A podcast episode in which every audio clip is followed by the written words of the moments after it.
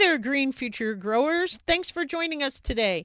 If you're new to the show, I hope you'll subscribe on iTunes or your favorite Android app, and let's get growing.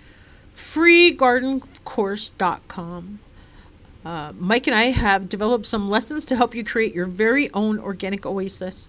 We'll guide you through the steps to build your perfect natural landscape, an edible earth friendly yard, a sustainable deep bed garden, or even start a pro- small profitable market farm. We'll show you how to save time, lower your produce bill, collect usable data, eat healthy, nutritious food with minimal labor, um, use the most effective and efficient production methods currently being used in backyard gardens as well as market farms and maybe even help you find some profitable markets. We've designed it to save you time, lower your produce bill, and help you eat healthy, nutritious food.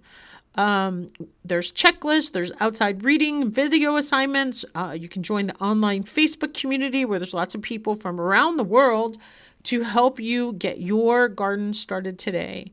So remember, freegardencourse.com you just share whatever. I know you're going to have lots of awesome information. And are you a millennial? Because I love millennials. Like, I think born between 1980 and 1995.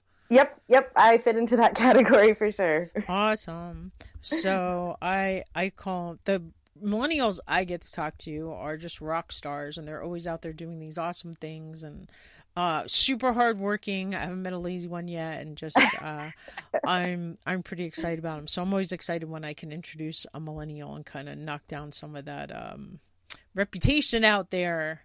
Awesome, I love it. Like, cause like, look at Alexandria Ocasio Cortez. Mm-hmm. I mean, mm-hmm. now she's not a rock star millennial. I don't know. And granted, I guess she might not be, but I think she's yeah, she's like 26, right? She's yeah. 20s. Mm-hmm. Yeah, she's perfect example. So totally, I love her. Totally. All right, well, I'll just introduce you and we'll go from there. No, where in Oregon are you guys again? Are you in Portland or does it say or? Um, so I'm actually located in Washington. Um, we take care of our bees just a little bit north of Seattle. So we're in Bothell, Washington. Oh. We do some of our uh, bee propagation down in Oregon too. Um, so we sort of we travel all over the place during bee season. Um, but when we're actually, you know, hands-on taking care of um, our big population of bees, we're in Washington State. Perfect. Okay, cool. Here, well, here we go.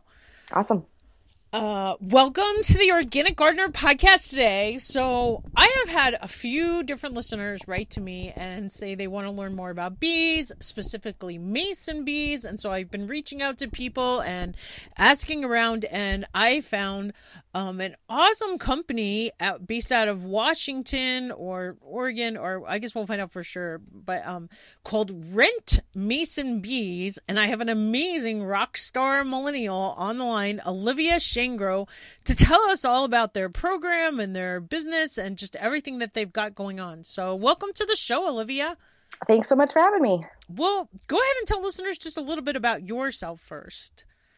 Uh, yeah, so um, I've always been interested in bees my whole life, and um, myself, I'm sure, like a lot of other people, have been hearing that the bees have been struggling and our bee populations are down. And so I just decided when I was finishing school that I wanted to do my part and see how I could help bees, and that's how I ended up. Uh, running a program where I rent bees to people to put more bees into people's backyards and um, basically just raise awareness about uh, one of our native bees called the mason bee. Well, I've got to go back just to even like a little bit more, like maybe like what made you get a bachelor's in science in biology? Like, what made you want to go to college? Because so many people today are like wondering, should I go to college? Should I not go to college? It's really expensive. Like, and how did you like fall in love with bees to begin with? Like when you were a kid, or like just in college, or how did that connection start? Yeah, watching I think... bee movie. I think I've always just I've loved all types of animals, and um, I can't really remember exactly when I first decided that I thought bees were really awesome. But um, you know, I I had heard of the honeybee before, um, but I ended up taking a class sort of in between high school and college um, where I learned all about the mason bee. Um, and that totally, I just thought that was the coolest thing ever. It totally opened up my world to something I never knew existed before. Um, and so when I was in college, I was really trying to decide you know, what should I study? What should I get my degree in? I went back and forth on all sorts of different um, ideas and different programs. And finally, I sort of settled on biology because I thought that it sort of coupled my love for animals and nature and the outdoors, but then also something that, you know, would help me get a job in the future. I wanted something that could be really applicable and hands on. Um, and so, any opportunity I had in college in order to do some type of independent project or whenever I got to choose what I wanted to, to focus on, I always chose bees. Um, and so, like for my senior research project, I went out to one of the biggest pea patches in the Seattle area um, who were focusing on uh, what they called their uh, po- uh, power pollinator patches.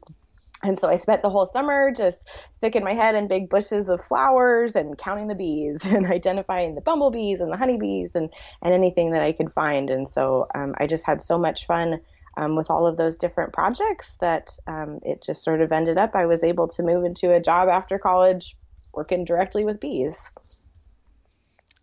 Oh, that story is so cool. See, I always say you don't have to know what you want to do when you go to college because you find out about these like crazy jobs that you never even know existed. Like, who knew you could get a job where you could go around counting bees, sticking your head in flowers, spending the summer that way. Like I always exactly. tell kids, like my niece just headed off to St. John's this fall, and my granddaughter's going to graduate high school next year.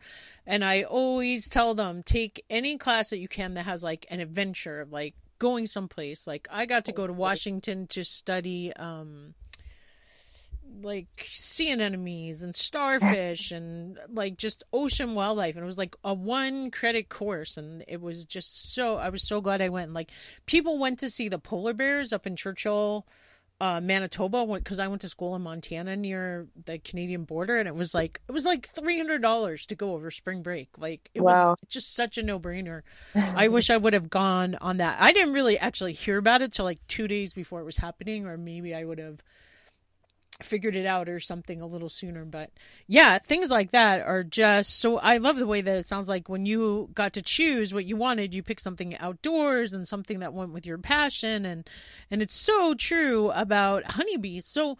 I actually know very little about mason bees other than I've attended we have like this thing called the seed fair and there's been events there and there's been like people you know they have like a mason bee business near here and I saw them like in the kids workshop making mason bee, but other than that, I don't really know anything about them other than they're like a native bee. Is that yep. the deal? And yep, yep. Go ahead and tell us the rest. Sure. So yeah, they're a native bee found in the United States. There's a lot of them here in the Pacific Northwest, um, but their range is pretty broad. Um, there's um, a bunch of different species of what are called osmia. So that's the genus that the mason bee fits in. So we've got about 75 different kinds of those bees around the area, but we focus on one in particular called the blue orchard mason bee. Um, and they're they're much different than honeybees. So um, one of the things that separates them the most is that they're called they're what's called a solitary bee. Um, so that means that there's no queen bee. They don't live in a hive. They don't make honey. All of the females are able to lay their own eggs, um, which makes them totally non-aggressive. So that's one of my favorite things about working with these bees is you never have to worry about getting stung. Um, but the other great thing about these bees is that they are super pollinators. And so um, each female bee during the springtime um, can visit up to 2,000 flowers every day. And so she's going to be flying around in the springtime, visiting things like fruit trees, berry bushes, a lot of our native plants. Um, and they're just going to be pollinating just about every flower that they land on. So, super, super pollinators, really important for um, the overall health of our ecosystems because they're pollinating so many things in your backyard. So, I guess I don't know. I might be jumping ahead too fast, but like, why renting? Like, how does that come into play? Like, do they eventually build a, a home or like, what's that about? Yeah, so um, a little about their their life cycles. So um, the reason okay. that these bees don't need to make honey is because instead of hanging out in their hive during the winter when you know no flowers are in bloom, that's what honeybees do. They hang out in their hive and they eat those honey reserves. Is how they survive the winter time. Um, instead of doing that, the mason bees are actually going to be hibernating inside of their own cocoons during the winter time. And so basically, how their life cycle works is that they're hibernating in cocoons over the winter. And then in the springtime, once it starts warming up, they're going to be triggered to hatch out of their cocoons. Um, so here in the Pacific Northwest, that usually happens mid to late March. Um, the males and the females are going to fly around, they're going to mate, um, and then the females are going to be um, completing their nesting activity to lay the next generation of bees. And so uh, they're what's called a cavity nesting bee, which basically means they're going to be looking for little holes in your backyard to lay their eggs. And so that could be a woodpecker hole, that could be a hollow stem of a bush, uh, that could be in between the siding of your house, um, and that they're going to use those small holes to lay their eggs inside of. Um, and so that's what they're doing during the springtime while they're doing their pollination work. They're um, laying eggs for the next generation. So once they've done that process, those original adult bees that were flying around, their life cycle is over.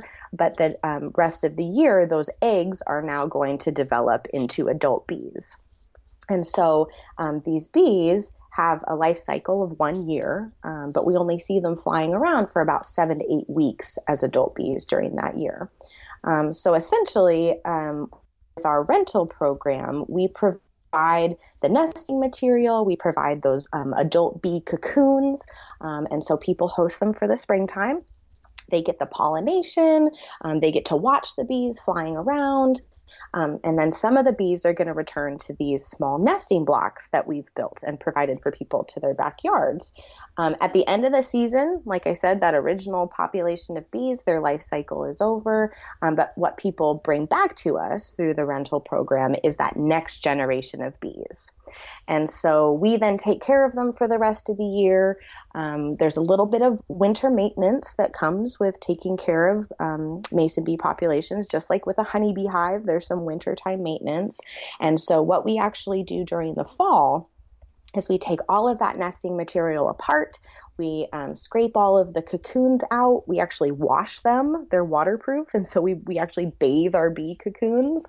Um, we wash all the nesting material to make sure there aren't any pests, any predators that could be harming the bee populations. And then we actually um, put the bees in a walk-in refrigerator to simulate that winter hibernation process. Um, so that's sort of the process that we go through with our with our bees through the program. Wow, isn't this fascinating? So, do you find you have better success by doing all this instead of just leaving them out in nature? We do. So, um, because we are propagating a large population of bees, there are certain things that can um, hinder their development. Um, there's there are things called uh, pollen mites, which can be really harmful to the bee populations. There's a fungus called chalk brood fungus that can be really harmful.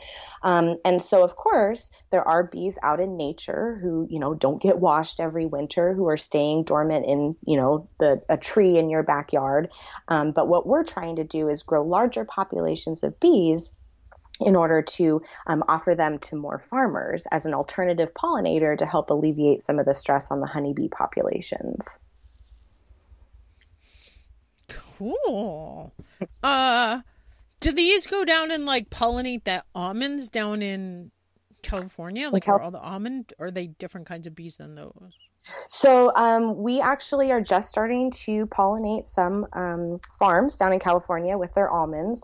Um, our bees are really great for that because the almonds um, actually bloom in February down in California, and so our bees they're a little bit hardier than honeybees, so they can actually fly at about 55 degrees Fahrenheit. Um, they don't mind it when it's a little windy, um, maybe a little rainy, and so we've actually seen really great success using these bees in the almond orchards because because oftentimes honeybees they won't leave their hive when it's that cold out. If the if the temperatures aren't warm enough, the honeybees will stay in their hives and they actually won't be doing pollination work. And so we've had really great success, and, and farmers are seeing an increase in their crop yield by using these mason bees because the bees don't mind flying at colder temperatures. Oh, I like that. Yeah. Uh, so then I don't know. What else can I ask?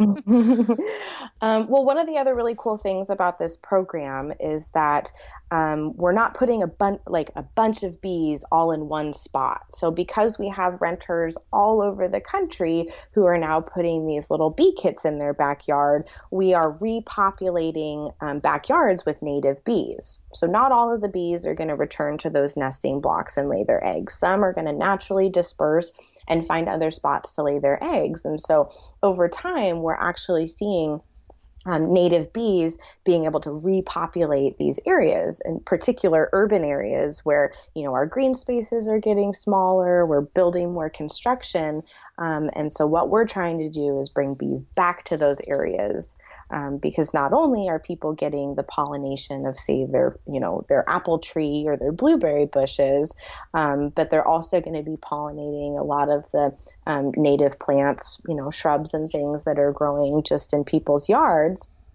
That means that those plants can grow taller grow larger um, they're healthier. That means that they're going to be filtering our air and our water better. And so bees really are at sort of the crux of, of the health of our ecosystems. Um, they're really, really important for that. So um, they do a lot more than just um, enable us to have, you know, fruits and vegetables, um, but we really do rely on bees for that as well. So they're doing a lot of good stuff in the back in people's backyards. I love that because, like, if you have flower garden and you don't realize how much more it's going to bloom, or how much more.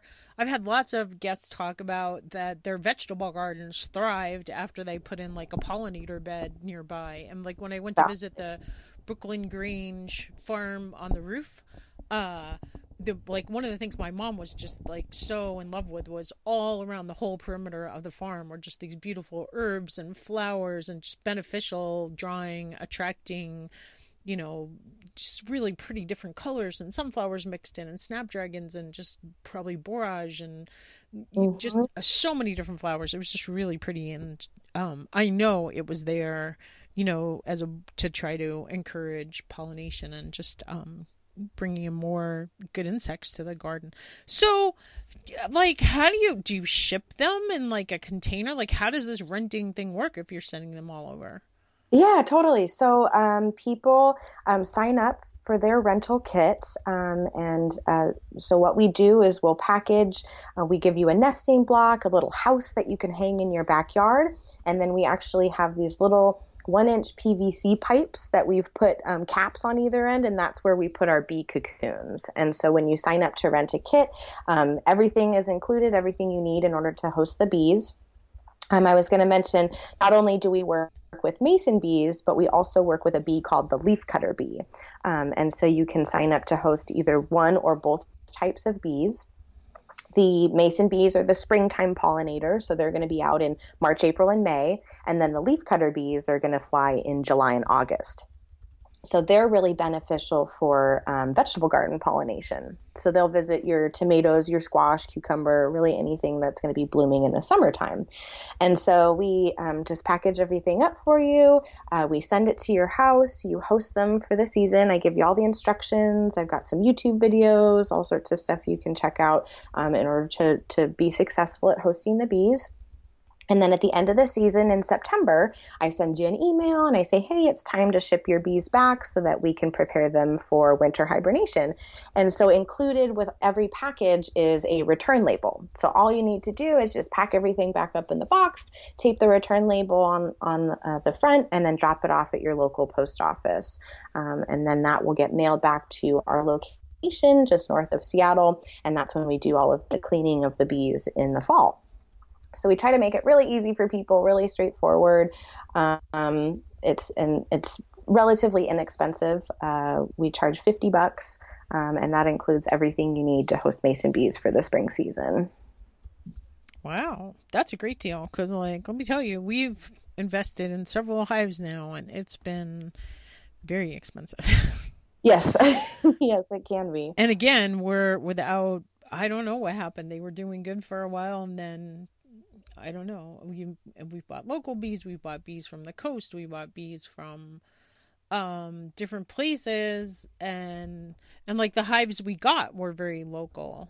Mm-hmm. Um, were these honeybee hives? Yeah, they're honeybee uh-huh. hives. Yeah. So fifty dollars for some mason bees that I don't have to worry about, you know, keeping in a hive or making it through the winter. Um, kind of sounds like a really good deal. yeah, well, one of our biggest goals is to continue to grow our population of bees um, because we want to be able to work with more farmers. One of the other really cool things that we're starting to see, even though um, using mason bees in our agricultural industry is a relatively new thing, it's a new industry.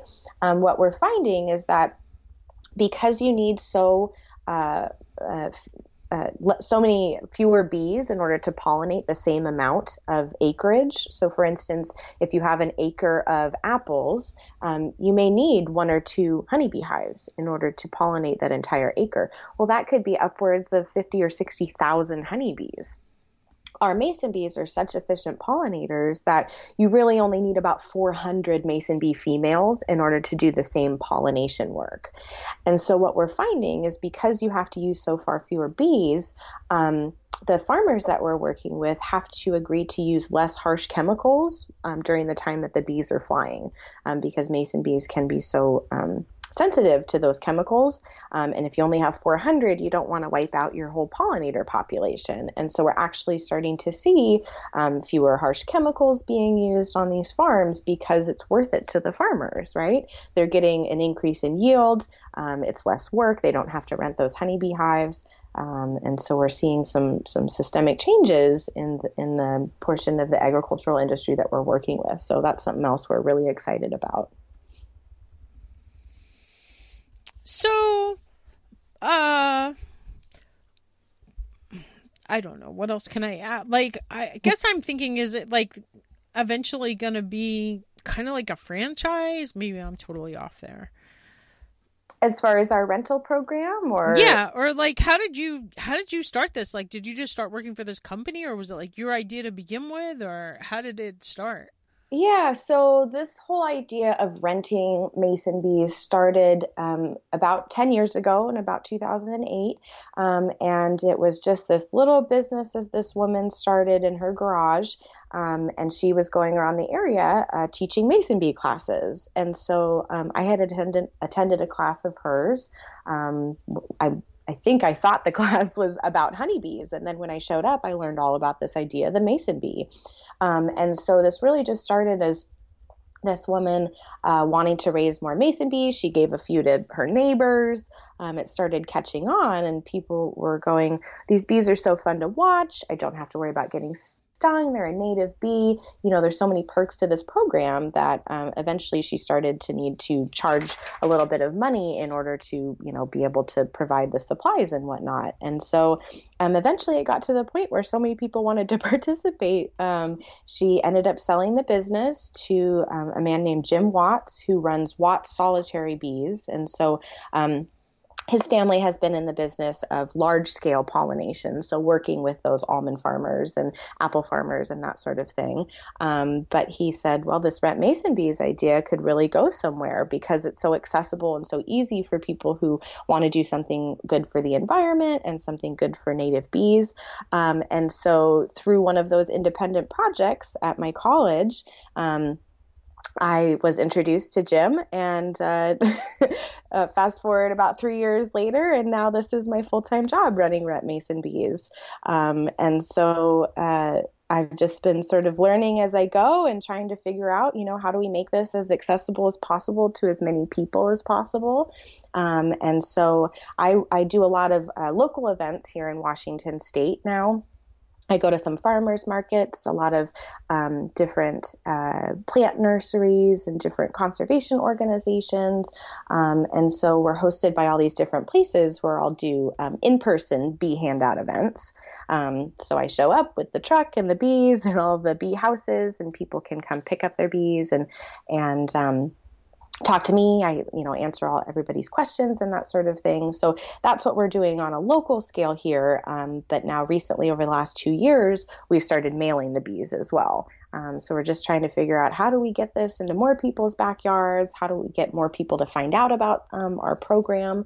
Um, and so platforms like your podcast and and different things like that i'm um, just trying to get the word out as much as possible. We've got the bees and we need the backyard. So um, that's sort of where where the program is going at this point. Cool. So when can people order them? Like, is there a cutoff date, or do you send like bees to different parts of the country depending on what time of year it is? Like, you're not yes. going to send me bees right now. yeah, a little too cold, right? right. But maybe so, someone in Florida, like Kira Bellamy or Denny Cray, or someone or in Texas, or yeah. I don't know what it's like in Texas actually right now. They get snow, I know, sometimes too. yeah, so we have um, a big range of ship dates. People can go on our website anytime and reserve bees for the following spring. So my website's open right now for reservations. Um, it's rentmasonbees.com.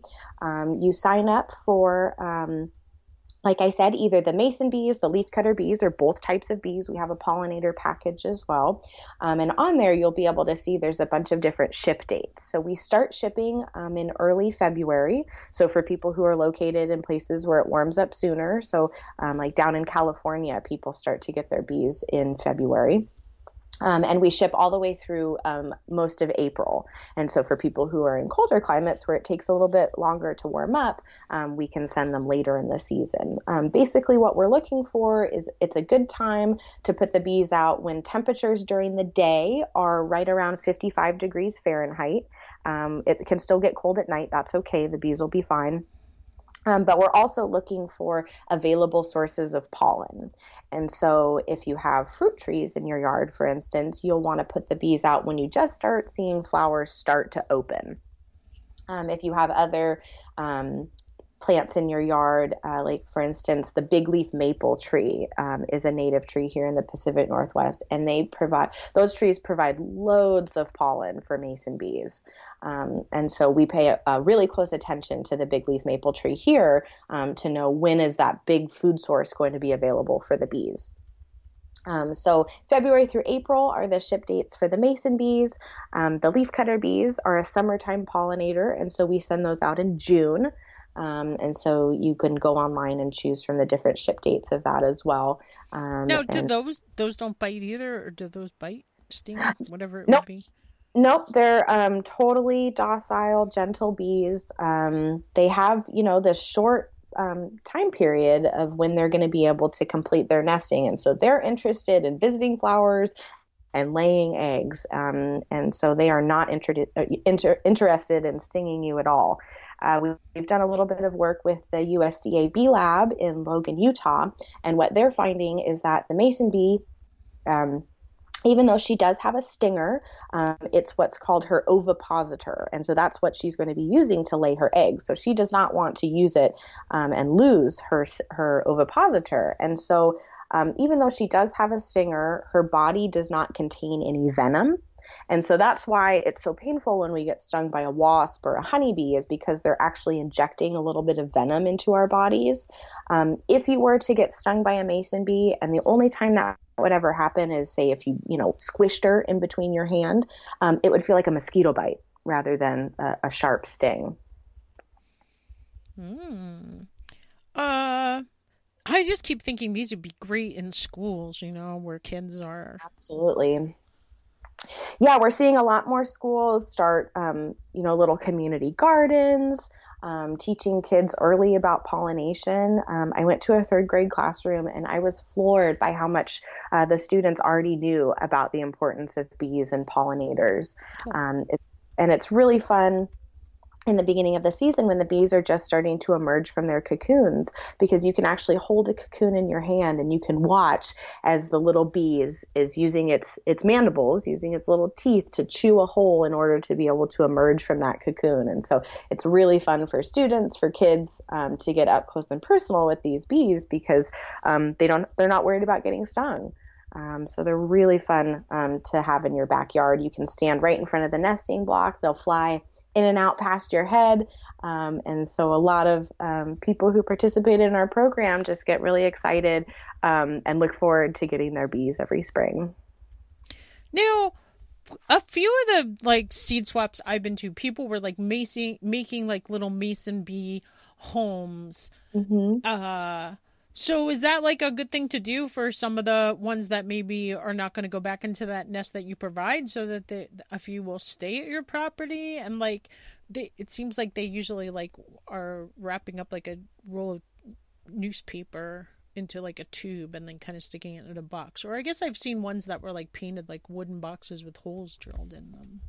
Yeah, so it is good to provide nesting material for for your local populations of bees.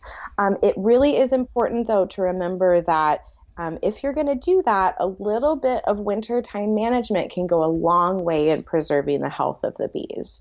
Um, so I mentioned the pollen mites earlier um, what happens with those is if you're using the same nesting material year after year, um, you want to make sure to clean it. Um, what happens is that if pollen mite populations get too large, and pollen mites are just um, they're uh, they're found in nature. They eat pollen, so they're found on flowers. Um, what will happen is because in nature the bee is not using the same hole year after year, right? They're finding new woodpecker holes, they're finding new branches, that sort of thing. Uh, when we provide nesting material for our bees, they're going to find that and go, hey, this smells like a bee. It's the right um, size, shape. This is, and it's protected. This is a great place for me to lay my eggs. Well, if the pollen mite populations get too large, they will um, begin to eat that food source inside of the hole that has been left for the developing offspring. So when she's laying her egg in those holes, um, she leaves a little bit of pollen for that egg to eat once it hatches into a larva. So a larva does not have wings, it doesn't have legs, it can't go out and forage for its own food. So it's completely reliant on the food that's been left by its mother bee.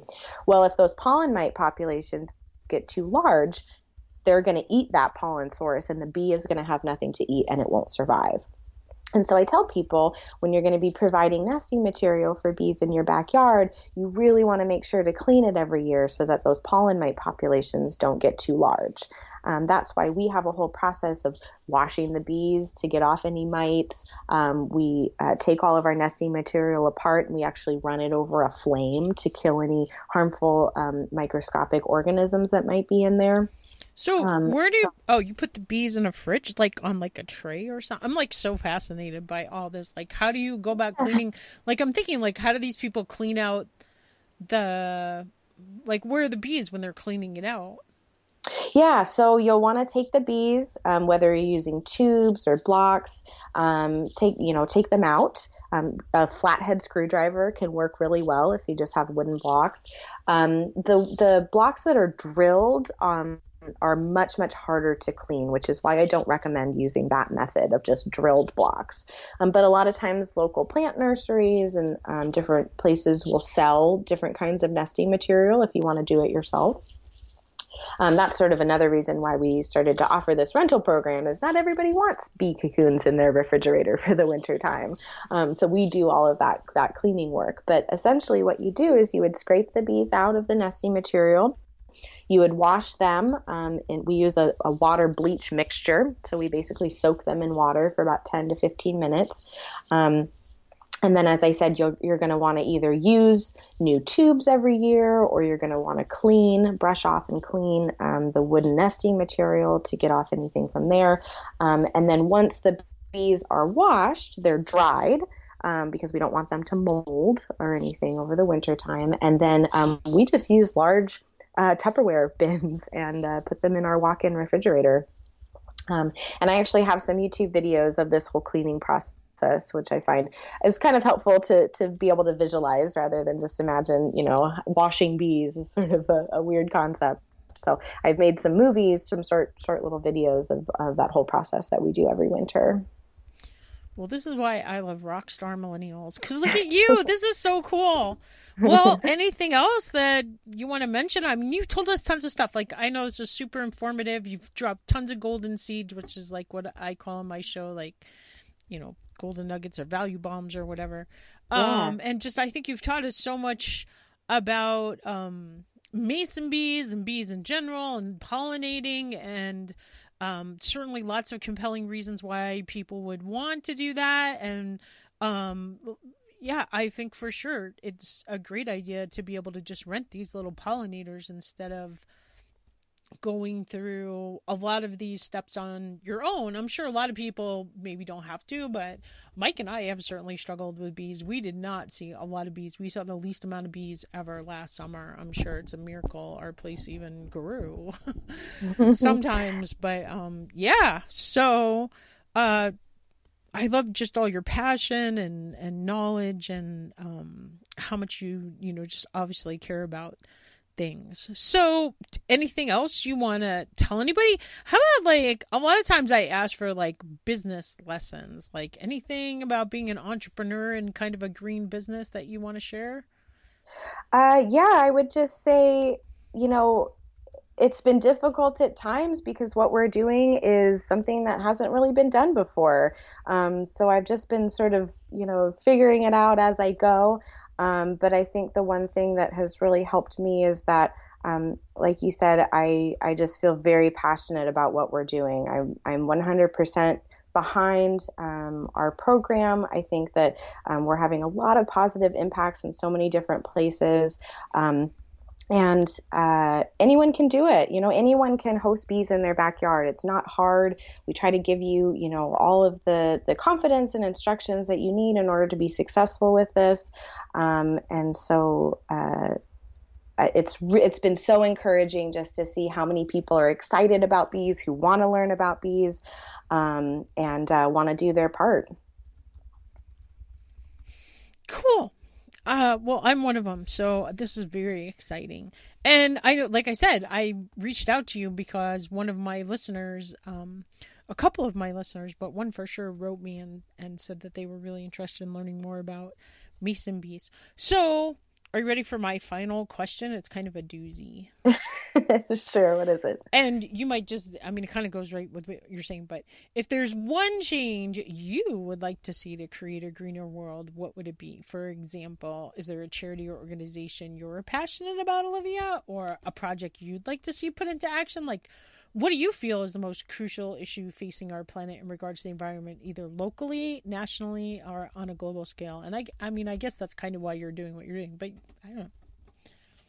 Yeah, I would just love to see our green spaces growing. I think they it can have such a colossal impact on our ecosystem when um, people are just a little bit more um, aware of the importance of biodiversity. So the more different types of flowers that we're planting, you're going to be attracting different kinds of bees and pollinators and birds and, and other native animals. Um, you know as we see particularly you know here in seattle we're seeing so much construction all the time and and so many things being built and and so there are a lot of cool companies out there who are are um, even though we're building so much that are also putting in um, you know things to help our our local ecosystems and and I see you know that's where we fit in a little bit too is is putting more bees into backyards um, creating more green spaces encouraging people to grow more different kinds of plants um, just to increase biodiversity um, as a as a whole.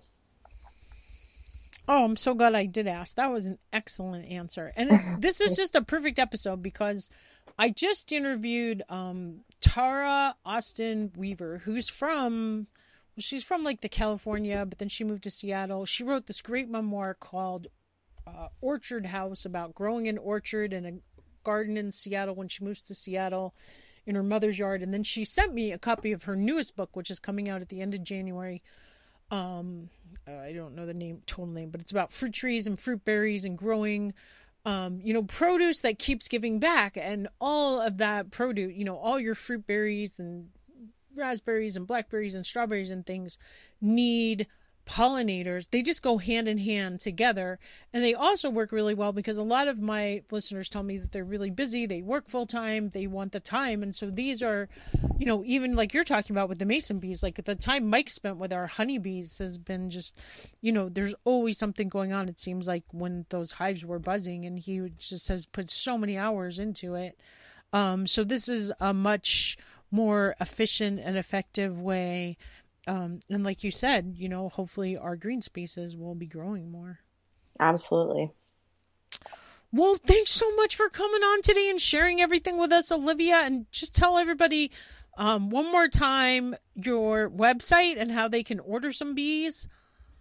Sure thing. Yeah. So our website is up and running, rentmasonbees.com. We've got lots of different options on there for different kinds of kits um, that you can uh, reserve. And of course, I'm always available to answer any questions that people have. So I can be contacted um, directly um, at info at rentmasonbees.com. Always happy to answer any questions people have. And do you guys have like Instagram or any of that kind of thing? Yep, yep. We're on Instagram, Rent Mason Bees. Uh, we're on Facebook. We have Rent Mason Bees and Twitter, Rent Mason Bees. So um, you can find us on all those platforms as well. Okay, and I'm just going to spell it out. So it's R E N T M A S O N B E E S at rentmasonbees.com just because it is a podcast and sometimes that helps. And it seems like Instagram is the place to be these days. So, yes, definitely. Well, thanks so much for sharing with us and you have a great day. Thanks so much, Jackie. FreeGardenCourse.com. Uh, Mike and I have developed some lessons to help you create your very own organic oasis We'll guide you through the steps to build your perfect natural landscape, an edible earth friendly yard, a sustainable deep bed garden, or even start a pro- small profitable market farm.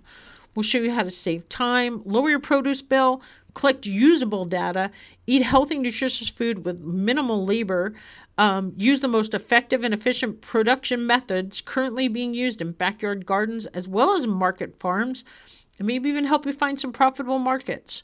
We've designed it to save you time, lower your produce bill, and help you eat healthy, nutritious food. Um, there's checklists, there's outside reading, video assignments. Uh, you can join the online Facebook community where there's lots of people from around the world to help you get your garden started today. So remember, freegardencourse.com. Thank you for listening to the Organic Gardener podcast. I'd like to encourage you to visit our website at organicgardenerpodcast.com. That's just organicgardenerpodcast.com. And it will link right to the show notes and all that we've talked about on today's show. If you like what you've heard today, we'd love it if you would head over to iTunes and give us a hopefully five star review. It really helps us get found and share the knowledge with other listeners. Thanks again for listening, and remember to grow